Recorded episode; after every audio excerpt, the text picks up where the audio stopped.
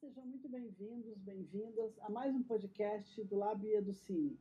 Eu sou Solange Stecks e hoje nós estamos aqui com uma pessoa muito especial, que é o Guigo Pádua, também conhecido como Luiz Guilherme Pádua.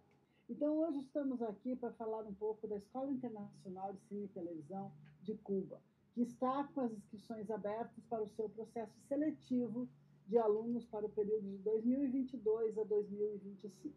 Nosso convidado, especialíssimo, estudou na Escola de Cinema e Televisão, onde ele é graduado em montagem. Ele é professor de vários cursos e oficinas, participa de comissões de seleção de júris em concursos e festivais de cinema em todo o Brasil. Atualmente, ele é professor da Escola Livre de Cinema em Minas Gerais e coordena todo esse processo de seleção da E I C T V aqui no Brasil. Guido, me diz uma coisa, esses candidatos que se inscrevem, no caso dos alunos, dos candidatos brasileiros, eles têm alguma faixa etária, algum limite de idade, tem alguma pré-qualificação? É, a, escola, a escola pede que os candidatos tenham entre vinte e dois e trinta anos. Com a coisa da pandemia, nós estamos com alguma flexibilidade aí, tá? Então, tem gente de trinta e dois anos já inscrita que deu para deu para aceitar a inscrição. Teve gente com trinta e nove, quarenta anos que procurou, aí realmente não, não adianta fazer a prova, porque se for aprovado aqui, não, não é aprovado lá em Cuba. Então, não, não, não adianta. Outra, outra, outro pré-requisito é que a pessoa tem que ter pelo menos dois anos de estudos universitários ou de estudos universitários em qualquer área. Ah, pode estudar veterinária e não precisa ter formado e ter passado dois anos por uma, por uma, uma instituição universitária, ou ter feito dois anos de cursos técnicos ou, ou profissionalizantes na área de audiovisual. Ah, com alguma flexibilidade nesse audiovisual aí para algumas áreas da cultura, mas... Beleza. E me diz uma coisa, cursos são... Dura três anos, né? Tem a dura curso regular, são três anos, é, e há uma matrícula é, do curso, e depois existem algumas é, coisas que são disponibilizadas para os alunos. Como que é? A hospedagem, é, alimentação, é, como funciona isso? A escola, a matrícula da escola são seis mil euros por ano. Ah, esses seis mil euros podem ser pagos de uma vez ou em duas parcelas, em setembro e janeiro. Ah, a pessoa faz dois depósitos em setembro e janeiro. Esses seis mil euros, que a, a, a primeira impressão é, é assustadora, mas se você for pensar, com o que ele dá direito, não é tão, tão caro.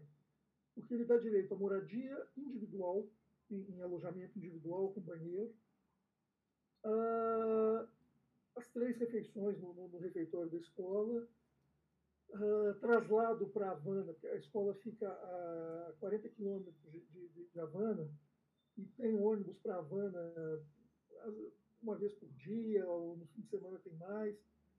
É, então, isso seria gratuito. Uh, assistência médica gratu, é, básica, né, gratuita. E a todo, todos os, os, todos os, as necessidades do curso estariam incluídas nesse valor, né? Uh, se você for botar na ponta do lápis, fica mais barato estudar em Cuba do que você estudar em uma capital brasileira pagando um curso que, que não seja a cidade onde você nasceu, onde você tem casa, né? Que você tem que ir para morar em outra cidade, então você vai pagar mais. E me diz uma coisa, houve uma época, até, eu não, me, não tenho aqui a data precisa, queria que você talvez nos falasse, em que havia um subsídio do governo brasileiro, se não me engano, isso foi dois mil e dezesseis. Até, até dois mil e dezesseis, é. que, que ajudava o aluno a, talvez, como que era esse subsídio, por que que ele foi... No final, o subsídio estava cobrindo integralmente o curso dos brasileiros, mas foi uma das... Do primeiro dia após o golpe, né, estabelecimento do, do, do, do, do Temer na presidência, no primeiro dia já revogaram essas bolsas. Então, e obviamente, por enquanto, não, não tem perspectiva de volta. E, e, mas durante muitos anos, de dois mil e um, dois mil e dois, mais ou menos, até dois mil e dezesseis, é, é, houve esse subsídio, às vezes parcial, e agora no final está no integral. Hum.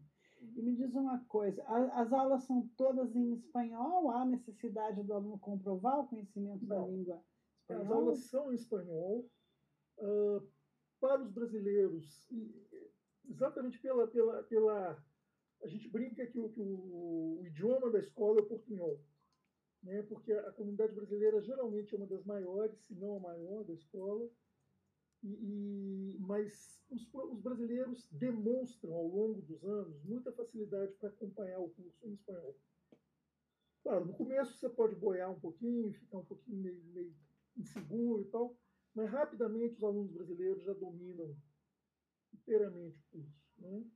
Sendo que tem alguns cursos com professores estrangeiros, ingleses, americanos, europeus, etcétera, que aí necessita uma tradutora na sala de aula, né? Tradução simultânea na sala de aula. Aí, aí, Mas a, a maioria da, é, por conta da escola, a escola providencia uma pessoa que vai acompanhar esse professor todo, todo, durante toda, todo o período da aula. É, as aulas são de manhã e de tarde, tá?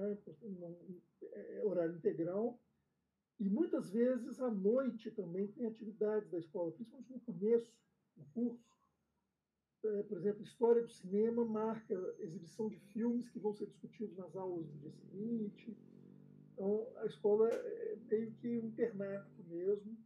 Eu estou falando isso porque muita gente me, me pergunta, né, se, se tem como o aluno trabalhar em Cuba.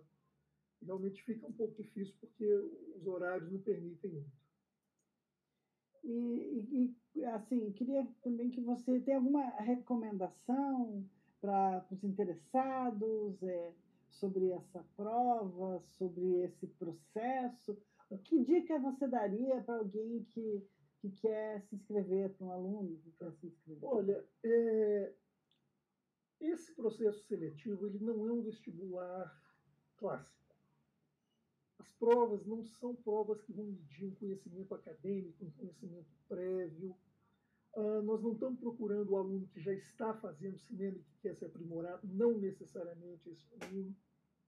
A, a, a, a prova ela, ela, ela tem uma série de mecanismos que nos, que nos permite avaliar a vocação, a intuição, a capacidade de argumentação, a, a, a, o senso crítico do aluno, o perfil desse aluno, mais do que o conhecimento prévio dele.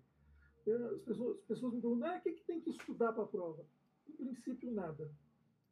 Mas ajuda muito ser uma pessoa com um bom nível de conhecimento geral, uma pessoa que está que tá antenada com o que está acontecendo no mundo, que tem opiniões sobre isso.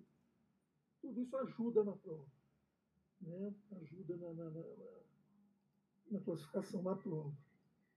É... Então, assim, o que eu tenho, que eu tenho a, a, a dizer para quem está interessado é isso. Olha, é uma escola fascinante.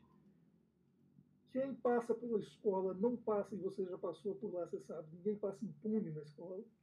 A escola faz parte da, da vida, da, da, da alma da gente, o resto da vida, né? Para nós, no meu caso, né, que fui aluno regular da escola, a gente entra com uma família para o resto da vida também, que a gente encontra, e já aconteceu comigo, eu estava na Argentina, conheci uma pessoa que estudou na escola num período diferente do meu, imediatamente a gente já tinha um, um ponto de contato muito grande e, e, e já se sentia irmão. Né? É uma coisa muito, muito, muito impressionante essa, essa ligação, muito intensa a ligação com a escola, que a gente vive dentro da escola, né? A gente mora dentro da escola, a gente vive a escola o tempo todo. E me diga uma coisa, eu acho que isso que você falou é muito interessante, porque realmente a escola nunca vai sair da gente. E essa ligação é uma ligação que permanece e é muito forte. Eu estudei lá muitos anos atrás, não fiz o curso regular, como você, mas é, foram três meses de uma vida intensa e, e rica, né? Então, eu queria que você falasse um pouco assim, dessa importância, desse intercâmbio cultural, é, Brasil-Cuba, a partir das relações da escola, com a escola.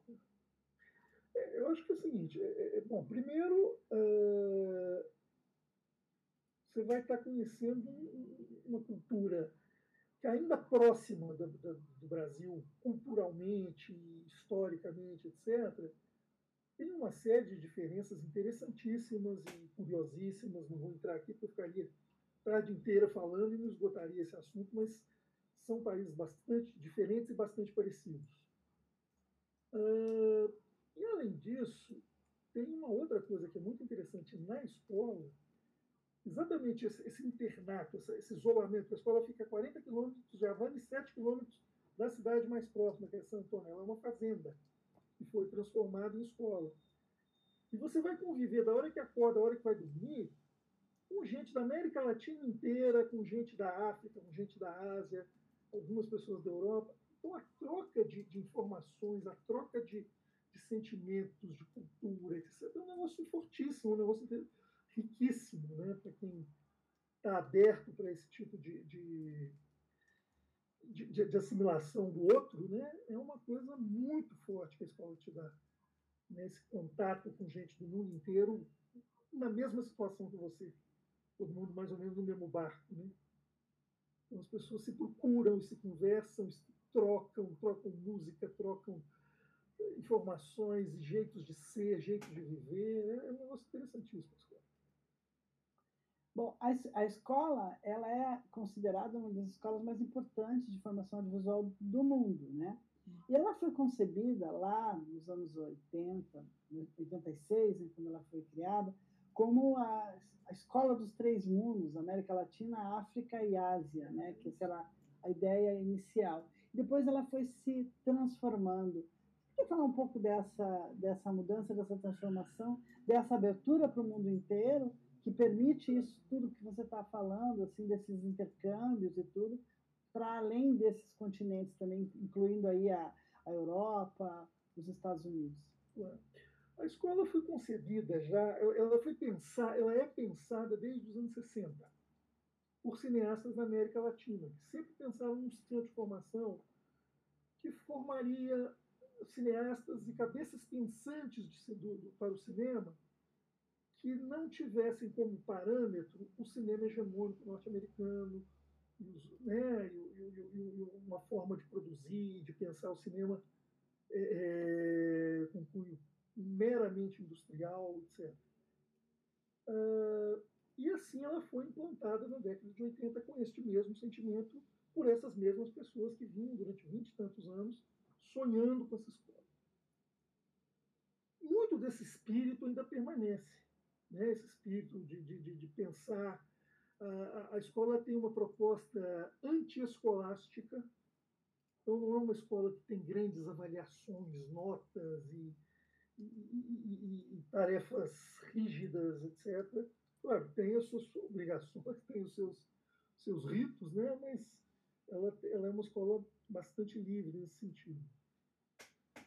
Com o passar do tempo, o mundo foi se transformando, a tal da globalização, né? Hoje em dia essas diferenças e, essa, e essas distâncias entre os povos diminuíram muito. E a escola achou natural abrir para outras culturas, para outras, outras vivências, ainda que continue sendo majoritariamente aberta para a América Latina, África e Ásia. O grande contingente da escola são os países, alguns dos países da América Latina, né? Com grande participação de países da África, países da Ásia, e uma pequena participação de Europa, Estados Unidos. Né? Mas é, é por aí. Então, assim, vamos falar mais um pouquinho do curso, porque o curso regular ele é o centro, né? A escola tem outros cursos livres, tem uma série de ofertas de, de cursos, de, inclusive de mestrados online e presenciais, né? Uhum. É, a escola é isso, ela tem como, como, como ela foi criada em torno do curso regular, da formação de, de, de novos cineastas, etcétera, mas entendendo, uh, tanto entendendo que havia uma, uma, uma demanda, uma grande vontade, uma grande intenção de um monte de gente de não ficar três anos numa escola, mas de ter um contato com, com esta escola, com essa filosofia dessa escola, autoridade, etcétera. E juntando isso à necessidade que a escola tem de se manter. Porque ela não, exatamente como eu falei no início, ela não é uma escola cubana. Ela é uma escola mantida pela Fundação do Novo Cinema Latino-Americano, com cineastas da, da, da, da América Latina. E então a escola precisa, de alguma forma, gerar recursos para se manter, né?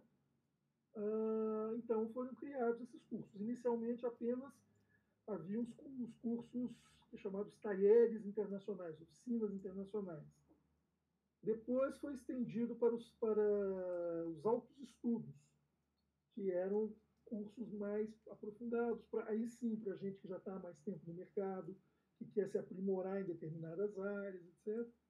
E mais recentemente foram criadas as maestrias, os mestrados, que ainda que não sejam reconhecidos, por exemplo, no Brasil, como um curso de mestrado, mas ele tem esse caráter um pouco mais, mais acadêmico, um pouco mais formal de transmissão de conhecimento, né? E, e, então a escola oferece essas, essas, essas modalidades. E, de uma, de uma certa forma, eventualmente surgem outras iniciativas. Durante algum tempo, houve o, o, os talheres extramuros, que eram oficinas dadas nos, em outros países com tecnologia da escola, com, a, com, a, com, a, com o know-how da escola, né, por professores que dão aula efetivamente na escola, que iam a outros países, inclusive aqui ao Brasil vieram vários. É, essa iniciativa com a pandemia foi suspensa e ainda não foi retomada, imagino que seja em algum momento. Uhum. É, vamos falar um pouquinho dos, dos professores, porque está trazendo assim, essa questão dos alunos, que são alunos do mundo inteiro, com foco na América Latina e com um grande número de brasileiros. Então, eu queria que você falasse um pouco assim, do, dos professores brasileiros ou dos grandes nomes internacionais que passam pela escola, porque... que são as referências, né? É, a escola tem essa, essa... O sistema de ensino da escola, ela não tem, como eu disse, ela não tem um caráter acadêmico, ela não tem aquela coisa de você estudar uma matéria durante todo o semestre ou todo o ano. Ela, o curso é formado por várias pequenas oficinas que vão se complementando dentro do, do, do, de uma grade lógica, mas você tem um professor que vai ficar duas, três semanas... não pode ficar mais do que isso, porque é um cara que está no mercado. E a maioria dos professores lá são professores que estão fazendo cinema, estão no mercado mesmo, então não podem tirar duas, três semanas no ano, mas não podem ficar um semestre. E aí nós temos professores de altíssimo nível, né? Eu não, não vou me arriscar a falar quem está indo lá ultimamente, mas eu posso falar da minha turma. Sou da segunda geração da escola, eu estudei lá de oitenta e oito a noventa e um. Eu tive aula com gente como Ivan Sabo, como Gabriel, Gabriel Garcia Marques, uh, Coppola, Jorge Lucas, é, bom, enfim, uh, o Jacques, Jacques Bonfanti, que era um dos maiores técnicos de som da Europa. Uh, e, Bom, gente de altíssimo nível. Do Brasil, nós tivemos José Medeiros e Charlone, dois grandíssimos fotógrafos brasileiros. Uh, tivemos a Renata Palotini, da Anaturgia. É... Bom, enfim, eu, eu vou ficar falando, falando aqui e esquecendo de outro. E... Mas tem gente, eu, mesmo hoje em dia, eu, eu sei de pouquinho, pouco de, de, a gente acompanha, né? Tem gente de altíssimo nível sempre na escola, né? Gente de ponta mesmo. Eu trabalhei na escola em dois mil e sete, dois mil e oito, e nós tivemos, por exemplo, o Fernando Treba, cineasta espanhol, ganhador de Oscar. É, nós tivemos, uh, tem, ele está lá até hoje dando aula, Stephen Bailey, que é um dos maiores preparadores de elenco do mundo. Inúmeras produções, uh, uh, uh, agora me fogem fo os nomes, desculpa, mas são, é gente de altíssimo nível, né? Que pode ir à escola exatamente por isso, porque vai ficar duas, três semanas. Alguns desses professores já têm um calendário meio marcado com a escola todos os anos, outros vai de acordo com a, com a possibilidade e com a, com a, com a construção do, do, do, da grade curricular daquele ano. Falando um pouquinho mais do curso, que é o, o foco aqui mais da nossa, da nossa fala, quer dizer, o curso regular, que dura três anos, ele tem uma primeira parte polivalente, né? Isso. Que é uma parte geral, e depois, a partir disso, a especialização, que aí os alunos focam para suas áreas de maior interesse. Nesse processo, há toda uma produção de curtas. Tá? Você podia falar um pouquinho a dessa escola, polivalência do regular do curso? A da escola, é, sem, sem descuidar da parte teórica, a ênfase da escola é muito na prática. Ela quer formar gente que vai fazer cinema mesmo. Uh, não é uma escola, por exemplo, para formar crítico. Eventualmente já surgiram críticos a partir da escola, mas não é essa a intenção da escola, né? É, e ela tem como, como, como processo, o primeiro ano é o chamado polivalência. Os alunos passam nas, pelas aulas de todas as áreas, de, todo, de todas as áreas do cinema, do audiovisual. E em determinados momentos do ano, eles vão produzir exercícios individuais em grupos coletivos. Divide-se a turma de quarenta em cinco grupos de oito ou quatro grupos de dez, etcétera. E uh, cada um vai passar por, diver... por, por, por várias funções ao longo desses curtas. São curtas de três, quatro minutos, em que eu dirijo o meu, faço a edição do colega, faço fotografia no do outro, faço som para o outro, produzo do outro, passo por todas as áreas de conhecimento, né? Passo na prática por todas as áreas, experimento. A partir do segundo ano, isso já começa a se direcionar para a área que a pessoa escolheu. E no início do, do, do, do segundo ano, eles têm um exercício que eles chamam de campismo, onde os diretores de ficção e diretores de documentário saem à procura de um tema fora da escola. Eles ficam fora da escola, com estrutura fora da escola, hospedados em algum lugar, etcétera. Junto com os produtores, eles vão procurar temas para fazer documentários um pouco mais longos, dez, quinze minutos, onde já os, alunos, os outros alunos se incorporam nas suas funções. Ou seja, os alunos de fotografia vão fazer a fotografia desses vídeos, etcétera.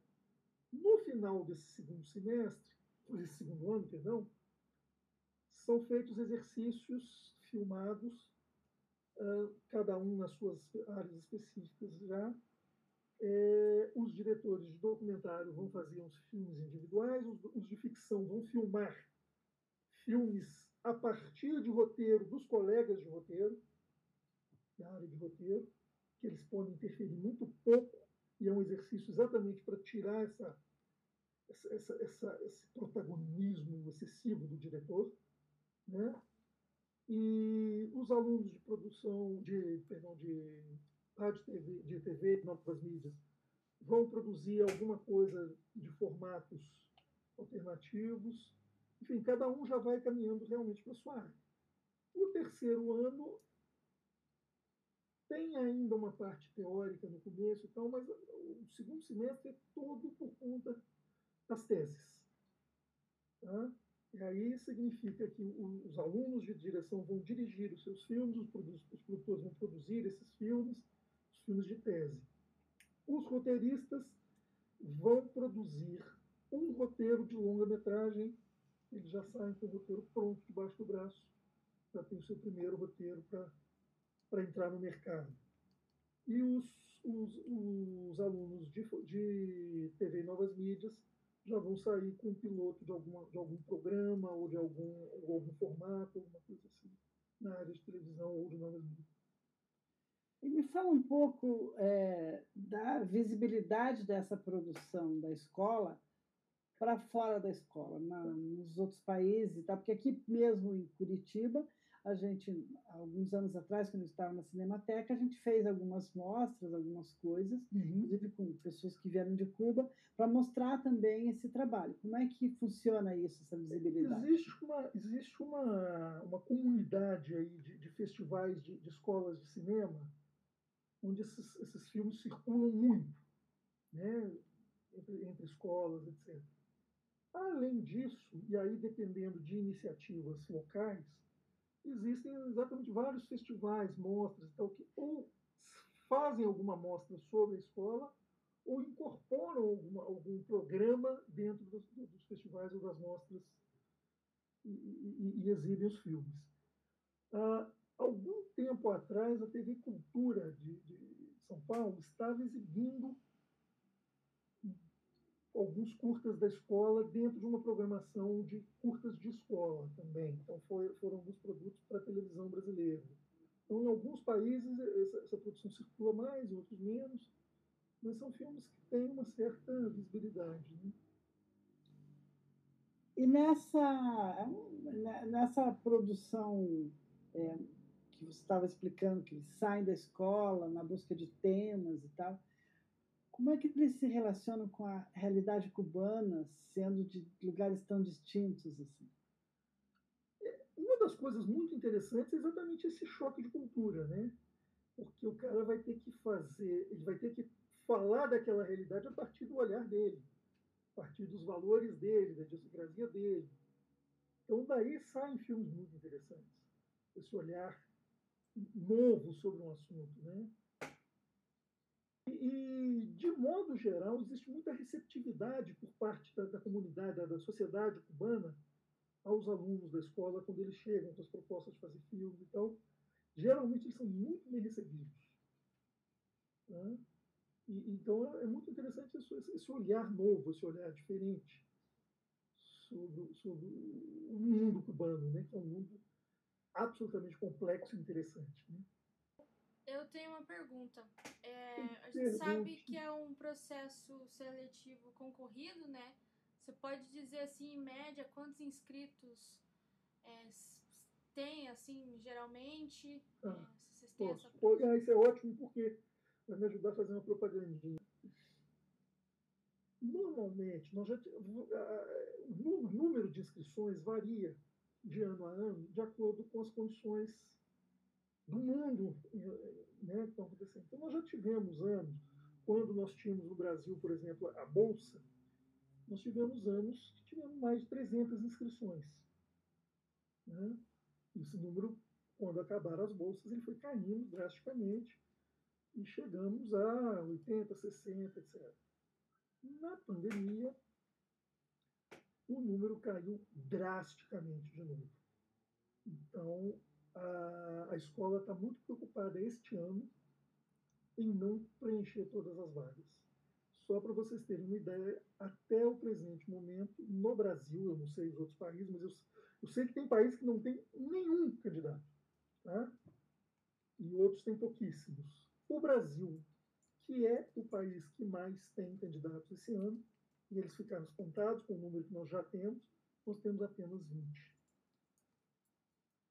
Nós temos três áreas que não tem nenhum candidato. Que, se eu me lembro, é T V e Novas Mídias, Produção e, e Documentário. Não tem nenhum candidato dela. Isso é preocupante. Eu digo, não tem nenhum candidato no Brasil, né? Não sei os candidatos nos outros países. Mas é... é... em média, normalmente, o número de candidatos do Brasil ah, é igual ao número de candidatos, é igual ou se aproxima muito, dependendo do ano, ao número de candidatos em todo o resto do mundo. Tá? Ou seja, a gente, a gente tem o mesmo número de todos os outros países somados. O processo no Brasil é muito intenso, né? Esse ano, por causa da pandemia, por causa da falta de grana, né? as, as inscrições estão muito baixas. Ah, uma, coisa, uma coisa importante que eu não te perguntei, a, a, a convocatória é anual? Costuma ser anual, né? Por causa da pandemia não houve agora em, em dois mil e vinte e um, acho que nem em dois mil e vinte, não, teve em dois mil e vinte, teve ainda. Não teve em dois mil e vinte e um, uh, e, às vezes, por algumas contingências da escola, mas muito raramente, pula-se um ano. Né? E às vezes acontece, e acredito que vai acontecer esse ano, talvez aconteça esse ano, de haver uma, uma convocatória extra para determinadas áreas que não tiverem as vagas ocupadas. Uhum. E existe alguma possibilidade da, de haver a prorrogação das inscrições é, para além do dia onze? Não, pô, talvez assim, talvez a gente aceite, talvez não, eu posso dizer que a gente pode aceitar até o domingo as inscrições, mas não tem como por, é, postergar, porque a prova já é na outra sexta-feira, né? Então, a gente precisa de um prazo para se preparar. Porque não é só... São cinco cidades que vão se preparar para receber os exames. Sendo que Belém, esse ano, só, até agora só tem um inscrito. Então, gente do Norte, por favor, apareçam. Né? É, mas, uh, então é isso. Talvez até domingo a gente tenha essa tolerância, mas não mais do que isso. Ah, tá. Beleza. Bom, então... Queria te agradecer muito a sua presença, queria deixar um último espaço para você falar, inclusive para você repetir o site, o blog, aliás, é, onde as pessoas podem se inscrever e, se elas quiserem alguma informação extra, onde, como, quem elas podem falar, como é que elas se comunicam, que daí isso a gente também coloca na bio, mas é interessante você... Com certeza. Dizer aí. Bom, primeiro eu queria agradecer muito a oportunidade de falar sobre escola, que é sempre um prazer para mim, como eu falei fora da, da, da tela aqui. Eu, estando ou não falando dos exames da escola, é sempre um prazer falar da escola para mim. Né? Por todas as coisas que a gente já falou aí, tanto que a escola representa para quem passa por lá. As inscrições estão, estão abertas aí até o fim de semana. É, quem quiser saber mais e acessar em ficha de inscrição as informações completas, o endereço é w w w ponto e c t v brasil ponto blogspot ponto com. Repetindo só para w w w ponto e c t v brasil ponto blogspot ponto com. E uh, se quiser tirar alguma dúvida, tem o e-mail que é e c t v brasil arroba gmail ponto com. Ou pode me ligar também, que é o três um, nove nove seis três cinco, um zero dois seis. Né? Eu posso, tanto voz, WhatsApp, eu tento responder o mais rápido possível os e-mails ou os WhatsApps, e o telefone, podem ligar a hora que quiser, pode, posso não, tá, não atender na hora que estiver dando aula. Maravilha. Mas estou à disposição e, e esperando as pessoas que queiram se inscrever ou que queiram saber mais sobre a escola, sempre às ordens.